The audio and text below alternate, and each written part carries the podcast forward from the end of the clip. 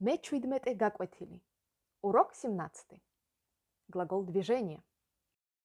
მოდი წავიდეთ თეატრში. რატომაც არა? მოდი წავიდეთ კინოში. დღეს საღამოს იქნება ძალიან საინტერესო ფილმი. მოდი წავიდეთ რესტორანში. მე ვიცი, კარგი რესტორანი გორგილაძეზე. მოდი წავიდეთ სახში. ძალიან დავიღალე.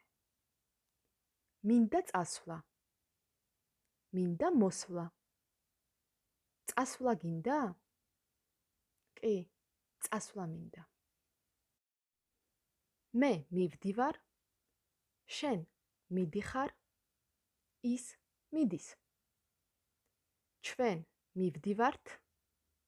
თქვენ მიდიხართ. ისინი მიდიან.